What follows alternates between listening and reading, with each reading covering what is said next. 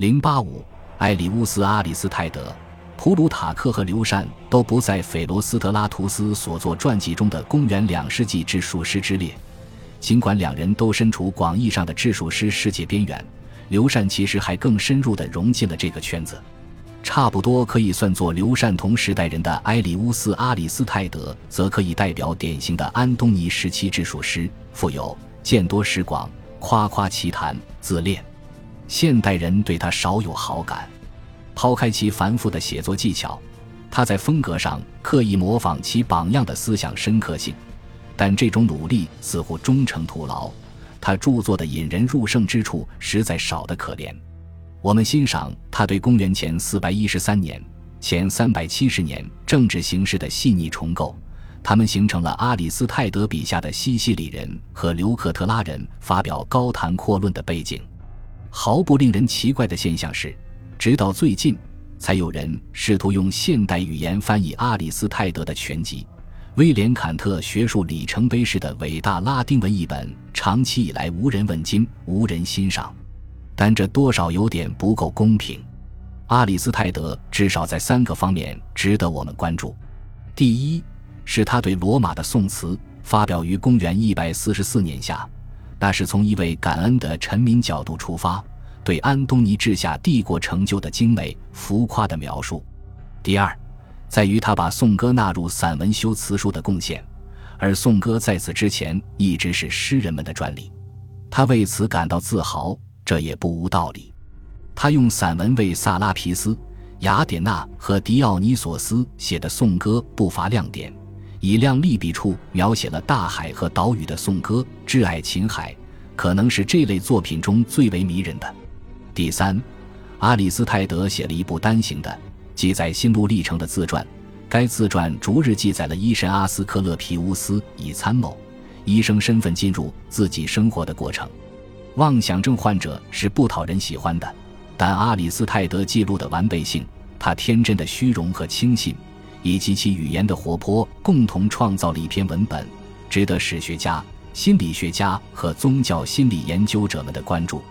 阿斯克勒皮乌斯以古怪的方式引导着他，在下文中正沿着小亚细亚海岸进行一次从克拉佐麦尼到福卡亚的短途航行，但遭遇了风暴，东风轻拂，我们继续前行，东方刮起了一阵疾风，最后变成了可怕的飓风，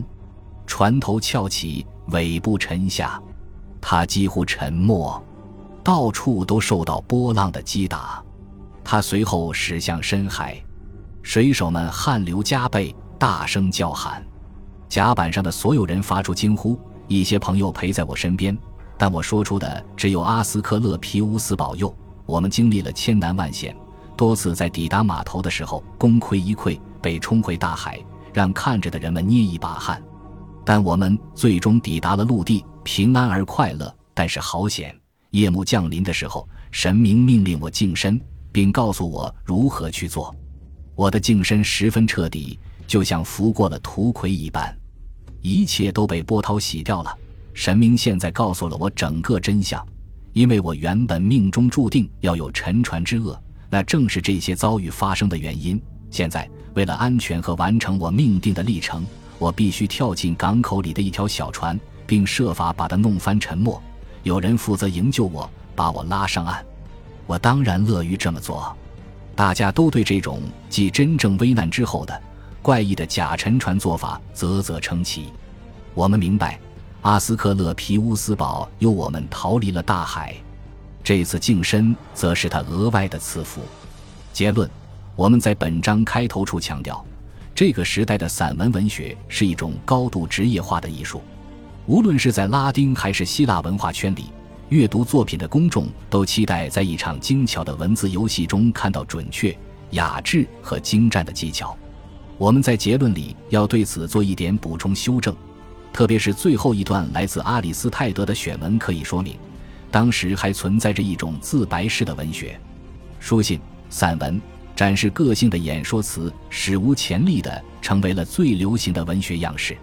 连结这两种特色，它们乍看上去似乎是难以调和的，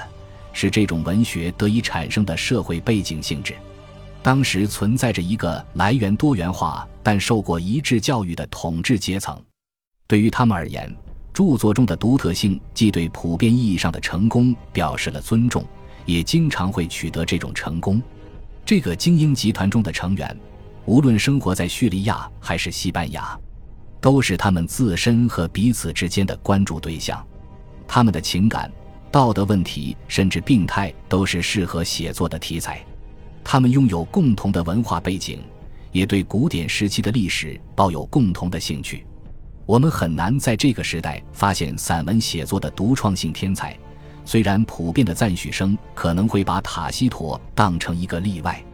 即将到来的基督教作家们则更有资格获得这方面的荣誉，但他们的高超技巧、魅力和关注点，以及他们传递给我们的关于古代生活诸多方面的大量信息，都是值得有品味的读者和细心的学者们研究的。塞涅卡与普林尼、普鲁塔克与刘禅，以及许多其他作家，都是一个与当代西方社会有着千丝万缕联系的文明国度的出色技术者。